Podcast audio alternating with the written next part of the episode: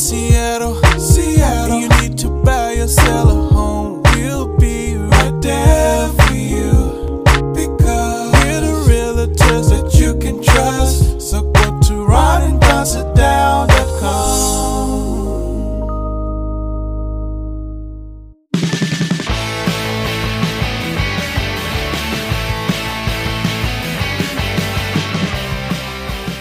People ask me, how do you put up with these two? My answer, good snacks and video games. Hey, you guys, what's going on? Welcome to episode 491 now of the Ron and Don Show. And now we're just hanging out with Charlie the dog, and it's Ron and I. Ooh, we are live from the Les Schwab Studios. What is up, Ron and Don Nation? Hey, coming up on the Ron and Don Show, we're going to tell you about a life-changing event we'd love for you to be a part of. And don't forget, maybe in 2023, it was hard to take action when a lot of us were sitting at home during COVID. We're not sitting at home anymore. And sometimes picking up a book, ordering a set of tapes, and we don't have a book or a set of tapes to sell you, but sometimes just doing something, joining a webinar, a seminar, or coming to a life-changing event like this, this can really launch you into a different stratosphere when it comes to your wealth, your health, and your overall well-being as you're thinking about your mental health, your family's mental health. And a lot of times, you know, it drags on your mental health and it drags down relationships and it causes divorce are the fact that financially people never got on the same page. We're going to talk about that a little bit at this life-changing event coming up. Yeah, so we have 30 spots available, and so they are limited. You can sign up right now. Find more information, ronanddon.com/change. ronanddon.com/change. It's kind of first come, first serve.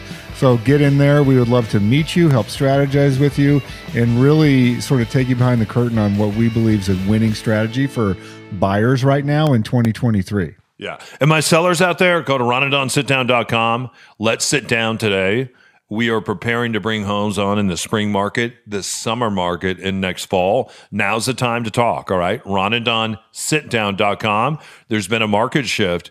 What is the price of your property, your real estate really worth? It might surprise you. It really might. And really what we're seeing throughout the Puget Sound right now is people re-engaging. And believe it or not, in some areas we're starting to see multiple offers once again. All right. Hey, also coming up on this, Prince Harry said something the other day. I've really been supportive of him and Meghan Markle, especially when it comes to talking about mental health. He said something the other day, though, that, and I guess it's coming out in his new book, that was really disappointing to me. Very disappointing. Oh, can't wait to talk about this. I just bought the book. Yeah, and it was also disappointing to Ronald Reagan's daughter, who did a tell-all about her dad, and now she says she regrets it. And she tells us why in an open letter to Prince Harry about this book and the royal family. Before we get to that, though, let's get to this. Just read an article about the 7 cities that you must visit before you die. So we know that Ron has traveled around a lot. I know that one of those cities is going to be Barcelona. I don't know if that's going to be the top city. He's not going to allow Barcelona to be the top city now, because then I'll get credit for actually listening to him, and he never wants to give me credit for that. So I'm going to say Barcelona is going to be in the top 7, but I don't think it's going to be number 1. Anyway, 7 cities. One of those cities has to be a U.S. city. What do you got? Your 7 favorite cities that people must go to that you've experienced before they die, or maybe there's one on the list that you haven't hit yet. What do you got? This list that you sent was actually a really great list, and there were three cities. I'd been to 4 of them. Yeah. And the 3 that I hadn't been to were exactly the 3 that I've been wanting to go to. Really? And yeah. So one of them is you don't bullshit about that stuff. So that's amazing. Yeah. Rio. And the problem, so our career in radio, one of them was Rio, one of them was Cape Town, and one of them is Istanbul on that list. And I it's not that I couldn't have gone there, but going to Rio or to Cape Town, you can't do those trips in a week. No. So like when we were on terrestrial radio, there was so much pressure from management on us to not take extended vacations. Yeah. And so it was usually you had a week, maybe if you could build in a weekend on either side, or maybe it clustered around Thanksgiving or Christmas, you could stretch it into like 14 days sometimes. But there was this pressure. And so I always knew it's like, you can't fly to South Africa for 10 days because it's basically. It takes 10 days to get there. Yeah. It's like 2 days plus to get there. You're going to be completely trashed for a day or two. You're not going to start feeling yourself till day 6. And then, you know, you want to spend some time there and come back. So I never went to either of those spots. In Rio's a little closer. It's still a good 20 to 24 hours to get to. Rio's very far away, even though it feels like, oh, we're, you know, it's just South America. It's way down there. It's a very long flight. There's not a direct flight from Seattle. So anyways, those cities, and then Istanbul, another city I wanted to see. So you're asking me what I would recommend people do. I think that it really, one is you have to know yourself. And I'll say this as a, for instance, it's been 16 months ago now. My brother had a landmark birthday, and him and his wife, she had never been to Europe. He turned 40 again for the third time. He turned 40. It was amazing. Yeah, it's crazy, this kid. Great. And so his wife had never been to Europe. And she had just always been a country girl, had animals, like never felt like she had the time or the resources to do it. She ever been to Spain? Never been to Spain. Okay. So I decided to take them on this Italy trip. And so she knows herself. She's like, I'm not a big city person. She's like, I'll go to some, but I really want to see what rural communities are like in Italy. And so I had never done that before. I had never, when I travel, I go to the marquee cities, the ones that we've all heard of. And I had never done some more smaller rural cities. And because of her, I did that. And so for her, she had the most fun when we were out in like Umbria or Tuscany in a very small towns, but like walking through a vineyard or, you know, being out in these remote places, which I had never done before. So I think number one is know your vibe. If you're not a big city person, you read these lists and you're like, New York, Tokyo, like I feel. If it gives you anxiety to be around 20 million people or to walk in Manhattan, then I wouldn't listen to that and I would pick other places. So, but as a general rule, your cities pick any of the big, well, not any of the big ones. I think LA is not a great city to travel in, but like Chicago, 'cause it's so spread out. It's so spread out. You got to pick apart and go, yeah, I'm going to go to Santa Monica and I'm going to hang out down by the pier. Go to Malibu. Malibu's great if you can afford it, but like don't just say LA. So I'd say Chicago though, New York, Miami, like big cities, Washington DC, like those are all great cities to travel to. Internationally, I agree with the list that Tokyo is definitely on that list. I think that experiencing an Asian culture in that city is life-changing and it will unlock a lot of things in your brain. At least it did in mine. I agree with, I think Barcelona is my favorite city that I want to live in someday. Lisbon, Portugal. These are not on that list, but Lisbon.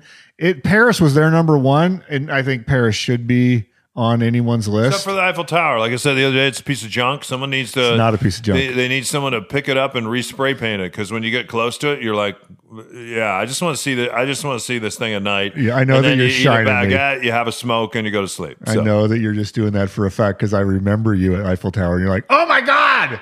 Oh my God! This is a piece of junk, and the gold spray paint has fallen off since the 1624 World's Fair or wherever that hunk of junk was built. So let me ask you, because I think you obviously have a different personality than me. Look, did you enjoy London and Paris more than you enjoyed Normandy, and we went to Mont Saint Michel, that were basically out in the middle of nowhere? Paris I didn't enjoy, because I think when you go to Paris, you should be in love, and I love you, but I'm not in love with you. Right, thank you. And I love your brother, but I'm not in love with him. I think 3 dudes doing Paris is fucking dumb. Wow, like, F-bomb. Oh, wow. What did I just say? You just dropped the F-bomb. Can we leave that on the thing? Maybe, no, we should probably edit that out. Let me take a note.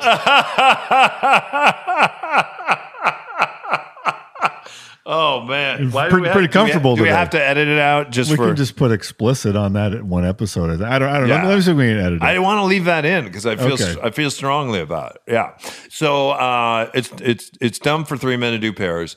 What I loved about London is I did love, and this is really weird, I love getting up in the morning and just running around castles and moats.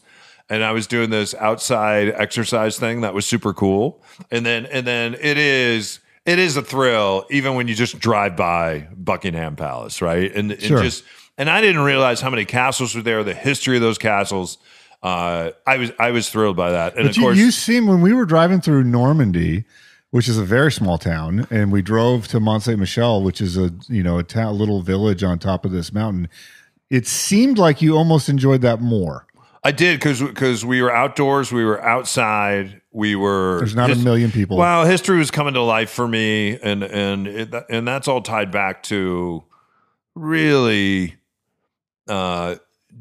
just the men and women that died there, the sacrifices they made, and this 72-day battle.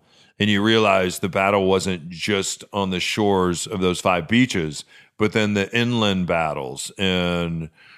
You know, what is it like to be a kid? You're 17 years old. You've never been out of Nebraska. Now you've had somewhere between 2 to 6 jumps that are practice jumps. You're handed 100 pounds of equipment along with a rifle. And no one has really ever jumped into modern day warfare. And now you're supposed to jump into a war. And again, you've never been out of the country. Don't speak the language. And now you're really out of the country. And most of them, if they didn't get sawed down, landed in a tree, they all got separated. Many of them lost their guns and their equipment. And somehow over those 72 days, and even though the fields were flooded so that they might drown, they were able to wrestle those machine guns out of those Weatherstone nests, and they were able to wrestle away the big 88s that were knocking down American and British aircraft. So when you can stand there and you can see where those big 88s are, or you can stand in the Weatherstone nests, or you can run through the hedgerows that the Vikings built. And I never know the reason why they have these hedgerows, which Panzer tanks fit perfectly in, and Sherman American tanks did not. We just had more of them at this point in the war than they did. So it's really interesting that the Vikings, it was a form of farming, and they were getting sick and tired of all their seed blown away because it's so windy there. You're so exposed. So they started planting their crops in these up and down hills, or what they call the hedgerows. So and then finally to go through Normandy and see where the tanks had battled. And to see these villages that had been built by the Vikings, for those villages still stand. And then also the churches, all the churches that are open, you can see where soldiers bled out. You can see where German, American, British soldiers were, and Canadians, part of the Commonwealth, where they suffered together. And those churches are kept in a very pristine fashion, even though in a lot of them they don't worship anymore. But the local villagers, they, I'll just say this, it's good for business. But when you see them, meet them. For them, it's not just about business. It is about how thankful those villages are. So you just illustrated my point. If you're as into World War II history as Don is, then you'll probably like a place like Normandy more than you would a place like Paris. But that list that was on this article, I forget the publication it was in, I don't think you're going to go wrong by hitting the marquee cities. Places are famous for a reason. And I always tell people, sometimes there's this aversion, like, I don't want to go to all the touristy spots. They're famous for a reason. Like the Colosseum in Rome is famous for a reason. Go there. Go to the Trevi Fountain. Like, go to the Eiffel Tower. Go to Big Ben when you're in London. Like, they're famous for a reason, and it's worth your time to go to those things. So yeah, that I think that list is great. Yeah, have you been to Spain? Of course. Did you like the music? Yeah. I hear the ladies are insane. And they really know how to use it. Wow. Little three-dog night. You didn't catch it earlier. I thought you would. I know. You're coming back around. We'll see you on the other side of this.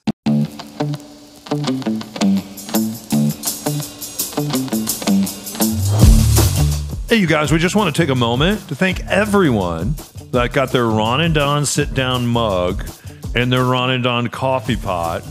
in 2022, and here we come in 2023. What I mean by that, whenever we sit down with somebody, we give them a cat mug that says Ron and Don. I sat down with Ron and Don. And then after we've done a transaction where maybe we bought a piece of real estate together, or we have sold a piece of real estate or invested in a piece of real estate, then around this time of year, we send them the coffee pot that says Ron and Don on it too. That way we can't be forgotten. That's correct. If you want to sit down with us and talk about your real estate journey, it's pretty simple. It takes 30 to 45 minutes. It's absolutely free to do it. And let's find out together if we would be a good team in 2023 to work toward whatever it is on your real estate question. Yeah, there's two ways you can do this. They're both very easy. One is you can just email me directly, ron@ronanddon.com. Just say, hey, Ron, I heard you guys talking about the sit down. What do I need to do? Second thing is you can go to ronanddonsitdown.com, poke around the website a little bit, read up a little bit on what people are saying about us, what our reviews are, what more information there is, and you can schedule a sit-down right there. Just hit the schedule a sit-down button. All right. We'll see you guys at the sit-down, and believe me, when you see us in person, yeah, we're as scary as we sound. Now back to the show. All right, you guys, welcome back to the Ron and Don Show. We're going to talk about the Reagans here, the Ronald Reagan years, which gets very, when people think about making America great, a lot of times they think about the Ronald Reagan legacy. And I know a former president really attached himself to that. What's very interesting, when Ron and I worked at KIRO Radio from noon to 1 for about a year, they hired Ronald Reagan's son, Ronald Reagan Jr., to come do radio. And his ratings were not great. He lives over, in fact, here in Magnolia, where I see him from time to time in the store still. I have to say, as a person, he's one of the loveliest people you ever meet. And one of the things that's great about it, and I talked about, same thing with my relationship with Dori Monson. We never talk politics. Dave Ross reached out to me the other day from KIRO. And Dave said the same thing in his relationship with Ron Reagan and also his relationship with Dori. You don't really talk politics. You're just you're friends. You talk about your kids. You talk about your lives, your passions, the things that you've done, the places you've traveled, just like Ron and I were just talking about. And so I've loved those conversations with Ron Reagan in the store. I did not like him on air. I didn't like his politics. I don't like how hard he comes at Christians. He comes very hard sometimes. And it's almost like his religion is anti-Christian. It feels very hard and harsh to me. But I understand where that comes from. The other thing that I didn't like, and Ron used to get on him all the time. It's like, tell us stories about your dad. Tell us stories about your mom. Tell us what it was like to grow up and to, you know, and to walk in the Oval Office at the age that you're at. What was it like to have your first? Because he would tell us these stories about his Secret Service detail. And I won't tell you whether he still has a Secret Service detail or not, because I don't think that that's fair to his safety. But it's one thing that used to drive you nuts about him is he wouldn't tell those stories. And then I want to talk about his sister real quick, Patty Davis, because she has written an op-ed to Prince Harry, who has a new book coming out called Spare. And I'm going to read part of our op-ed here in a moment. But that used to bother you about Ron, didn't it? No, it bothered me because he said people don't want to hear those stories. That's what bothered me. And I was like, no, actually, that's exactly what they want to hear is those stories. So I wasn't pressuring him to tell. He asked me or made that comment, and I pushed back on that. In the same way that I always remember when Chris Novoselic from Nirvana was in our studio with Duff McKagan from Guns N' Roses, and he said, people don't want to hear old Nirvana stories. And all three of us were like, no, yes, we do. We all want to hear the old Nirvana stories. So that was all I said to Ron. Yeah. Let me do this. Harry has a new book out called Spare. You bought the book. I did. Why'd you buy it? Well, because I just finished the 6-part miniseries on Netflix, and I've seen a couple interviews with him, and I didn't know why he called. Do you know why he calls it Spare? No. So there's a saying in England, and that there's the heir, and then there's the spare, and so the oldest brother is the heir to the throne. And the younger brother, and this goes back centuries, I guess. The younger brother is the spare. So I'm the spare in my family. Just in case. And you're the spare in your family. Just in case William, something happened to him, you got a spare king.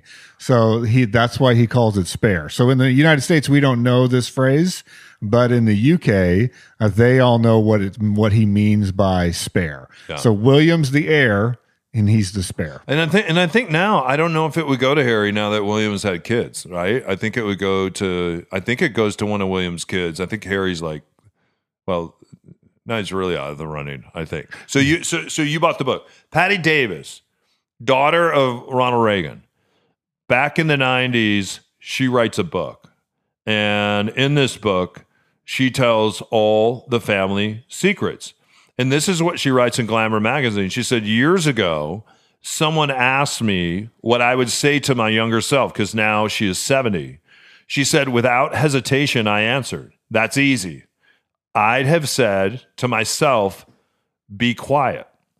Davis is the daughter of the former president and his second wife, Nancy Reagan. And then she goes on to say, my justification in writing the book and telling all the family secrets that I wish I hadn't written and I wish I hadn't shared, was very similar to what I understand to Harry's reasoning. She said, I wanted to tell the truth. I wanted to set the record straight. Naively, I thought if I put my own feelings and my own truth out there for the world to read, that my family might also come to understand me better. Of course, people generally don't respond well to being embarrassed and exposed in public. She says, Harry may look back, as I did, and wish that he could unspeak what he has said. As for whether the broken royal family can ever repair itself, she writes, reconciliation will likely happen over time. Harry also has expressed a wish that his relationship with William and his father heals, she said. Maybe that will happen, but they'll have to walk a long distance across a battlefield. And that battlefield has now been expanded. She goes on to say, and I don't want to wreck it, and I'm going to, have you read her op-ed? I have not. There's something that she talks about at the end about what truth is and about sharing that truth and the fact that you can still share your truth, but it doesn't mean that the whole world gets to know or deserves to know the whole entire truth about you and your family. And a lot of what she shared, and this is the different part, right? A lot of what she shared was at a time when she knew that her father was experiencing dementia. And she said before he died that she had apologized, and she thinks that maybe he understood, but that older version of her looking back said that her work was more internal, and she's done that work now. And it doesn't mean that what she shared wasn't true. She just wishes she wouldn't have shared that with everyone. These two situations could. I vehemently disagree with what she said. With the limited knowledge that I have, with what you read, I disagree with it. And these things are not the same situation. If you really go through the documentary with Harry and Meghan, and then I've just started the book, so I don't know all the things that are in the book, but I've watched a couple interviews on it. Their position is not, we want to just air dirty laundry. Their position is that the institution of the royal family is so incestuous with the institution of the tabloids in that there was an orchestrated sabotage that happened that they can just back up with. I mean, they have the receipts. And so that's the thing that he's battling against. And it goes as far as to say, so the thing that I didn't understand about the royals is that they're called the principals. Each of the principals has a communication office within the palace. So the queen, she has a comm department. Charles has a comm department. And William and Harry both had communication. Does the queen still have a comm department? She did. She did. And now the king does. Yeah. And so, for instance, he tells a story of when he was in California, or they were in Canada at the time, and he was trying to come up with a plan to, like, I still want to serve the Commonwealth. I don't want to disrespect the Queen. I want to do X, Y, and Z. And he was in a direct email with just him and his father.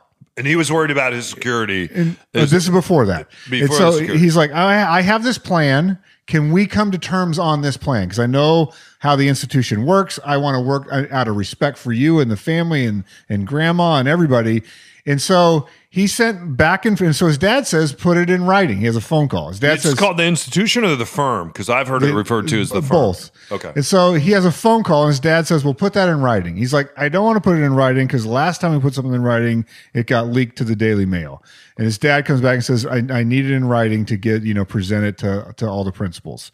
So Harry puts it in writing. They go back and forth via email about 4 or 5 times. Well, Charles is not king yet. His mother. Charles is not king. His mother is still alive. Okay.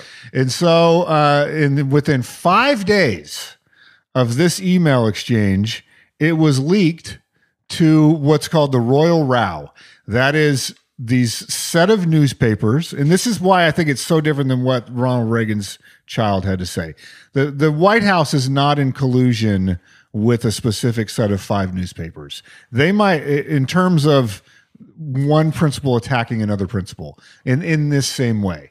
And so information that was between, if we did a deep dive on that, you know, that the White House, there are channels. It's just different. It's not the point that you're making, so we'll put that on a shelf. Like Ronald Reagan's child does not have their own communication office inside the White House that is disseminating information to one specific paper, and then their other child also has an office. But don't think that the White House is not in bed with publications and news channels, and that they use that. This is a formalized relationship that's institutionalized. And so Prince Charles, if you really get cynical about this, Prince Charles, unless someone else has access to his private email, Prince Charles himself gave the details of an email, private email, to his communications director, who then strategized with the other principals, what's the best way to spin this for us and to destroy what they're trying to do, and then leak that story to a chosen journalist, in air quotes, to then craft a storyline to where their agenda is met.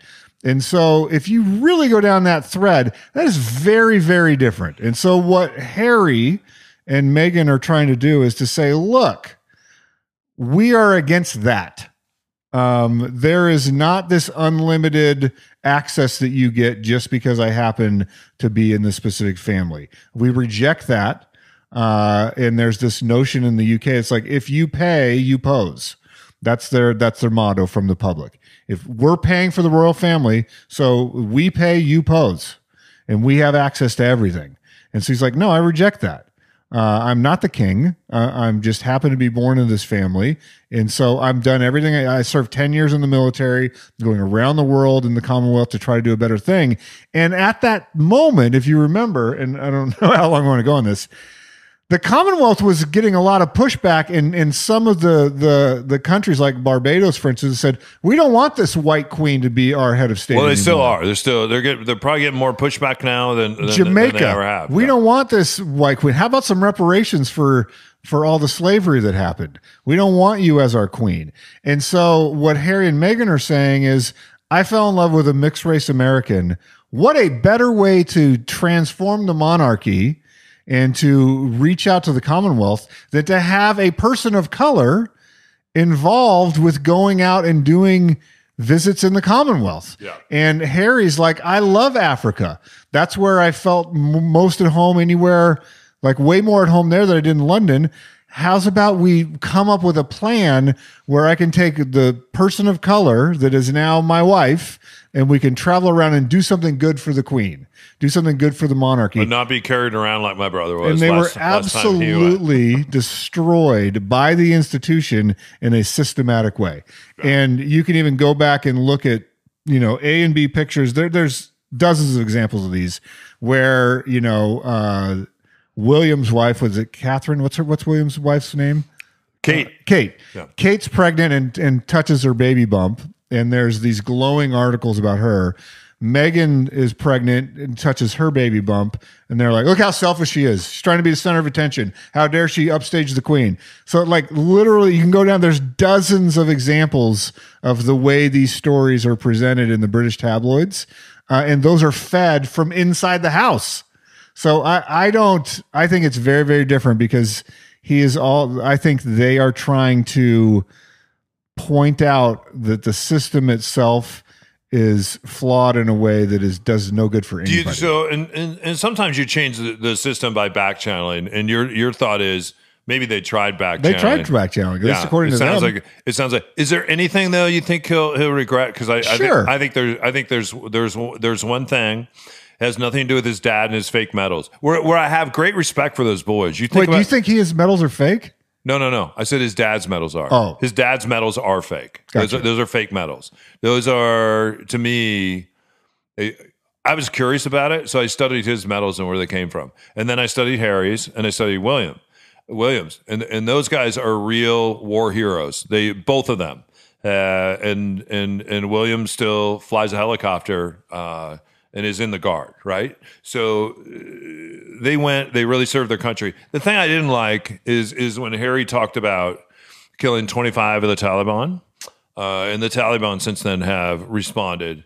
But I do think in war, sometimes we have to be careful what we say publicly, because I think what that could do is it could, and he's very sensitive about his safety. I do think he has put soldiers in a place in space where they may end up paying for those comments. Have you heard him say why he said that? I did, yeah. And so he's like, the shame that you carry when people don't talk about these war activities lead to suicides. And so he's like, I wanted to be an example to say I don't love the fact that I pulled the trigger and did those. I was in war. I don't want to carry that with shame. And if I can be an example to people to talk about it so that you don't go to a dark place and commit suicide, I think it's a noble path that he took. It was taken out of context in that initial leak. That the Spanish publishers released the book early in Spanish and didn't follow the rollout date. British tabloids got a hold of it, translated it back into English, and excerpt parts to make him look bad. Yeah, we'll see you on the other side of this.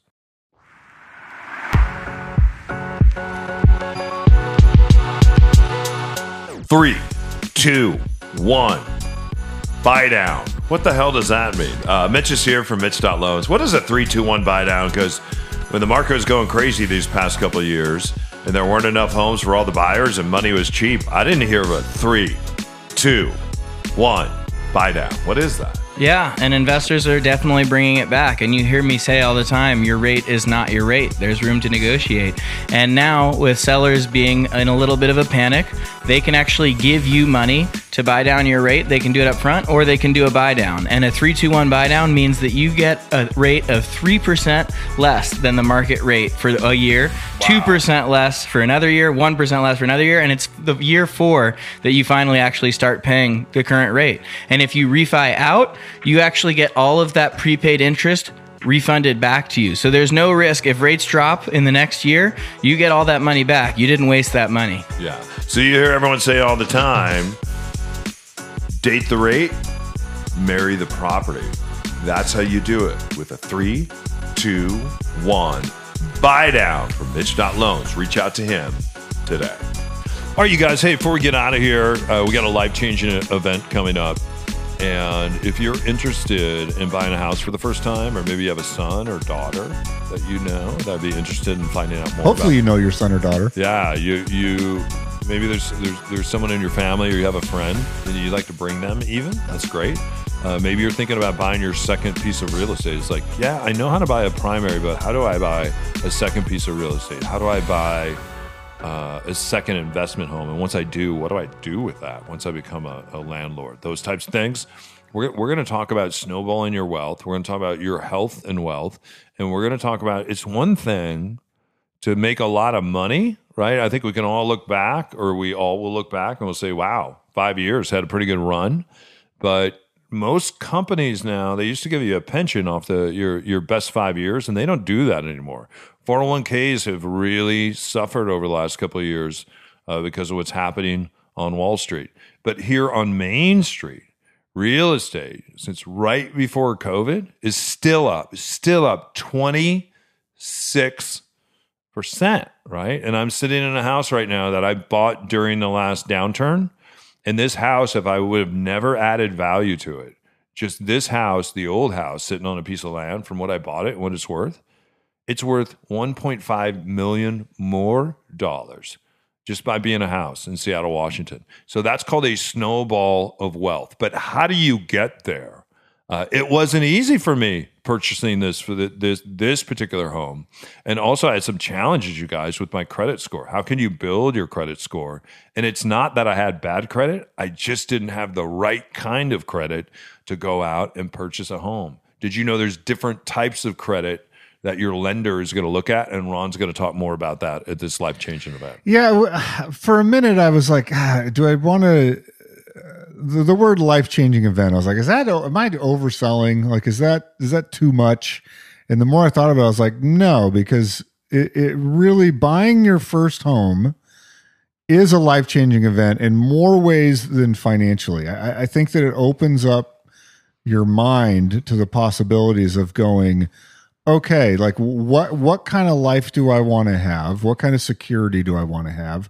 What kind of options do I want to have? And the more I thought about it, I bought a condo by Lake Union that I still own today. That's where I live right now. When I look back on it, when I bought my second place, which was when we moved and we were living in Michigan at the time, I took out I refinanced my condo to help me with the down payment on the second piece of property that I owned. So if I hadn't had that first piece, I most likely couldn't have bought the second piece. And so, and I really didn't have any sophisticated knowledge at that point. I was just scraping along and figuring this out, trial and error. And so like that sort of, it just gives me more options. So like my financial well-being and my, whatever it is that I've been able to scrape together in my lifetime, the biggest positive force multiplier for me has been real estate, bar none. Like there's not and I'm in the stock market every day of tooling around. I'm hoping that I can learn some skills to where that will be an equal multiplier. But right now, bar none, real estate, and I've even had a house.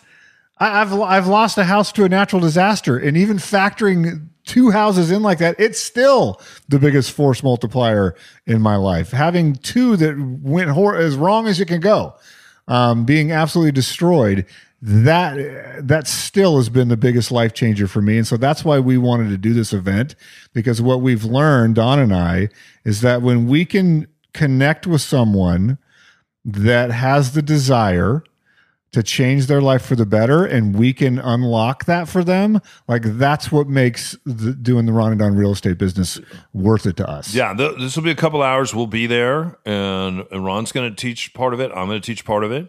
We'll get to know each other. There's no tapes to sell. We have nothing to sell you. We'll eat together.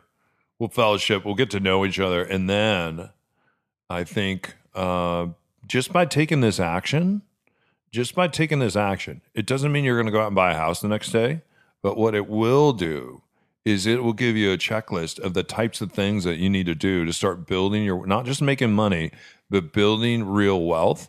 And then really down the road, understanding passive income, what passive income is and how you can add that to your portfolio. And for a lot of you, maybe you don't even have a portfolio and you don't even know where to start. So that's what we're going to do. A couple hours together. We're going to be very gentle with you and have a little question and answer time. I think it's going to be really good, you guys. So how do people get there if they want to get signed up? Yeah, ronandon.com/change. That's ronandon.com/change. There's more info and a way to sign up right there. All right, ronandon.com/change. Hey, you guys, thanks for listening to this episode of The Ron and Don Show. Don't forget, coming up on Friday, we have a fourth episode, episode 493. We're going to talk just about real estate commissions, how come sometimes you feel like they are so high because they are, Sometimes, in my opinion, the commissions aren't high enough, right? How come a lot of real estate agents don't want to negotiate when it comes to real estate fees and financing and commissions? They don't want to talk about that. They just say, hey, this is the pricing and that's it. And you almost feel a little embarrassed to talk about it. You should not, right? And there's just been some landmark legislation that has happened about real estate commissions that Ron is going to tell you about, episode 493. So I want to make sure if you're interested, that's all that episode will be about is real estate commissions, and that's coming up this Friday. We will drop it like it's hot, but we will not shake it like a Polaroid picture, as I learned in a previous episode. You shouldn't do that. All right. Hey, he's Ron. I'm Don. If you need us, let's sit down. It's called the Ron and Don Sit Down, ronanddonsitdown.com. If you're a seller, you're thinking about selling, we must sit down together. And the way to do that, we'll jump on a Zoom, 30 to 45 minutes. We're Zooming a lot with people right now. Let's talk about your property, what it's really worth, and what would or could be a strategy to bring that to market. We're talking to people right now that are going to come. We're going to come on this spring, this summer, or even this fall. All right, ronanddonsitdown.com. Everything is at ronanddon.com. All right, head up, shoulders back. We'll see you next time. It's the Ron and Don Show all day on the Ron and Don Radio Network. Now keep your head up and your shoulders back and keep blowing that trumpet, and we'll see you next time. Only. Only. Only. Only. Only on the Ron and Don Radio Network.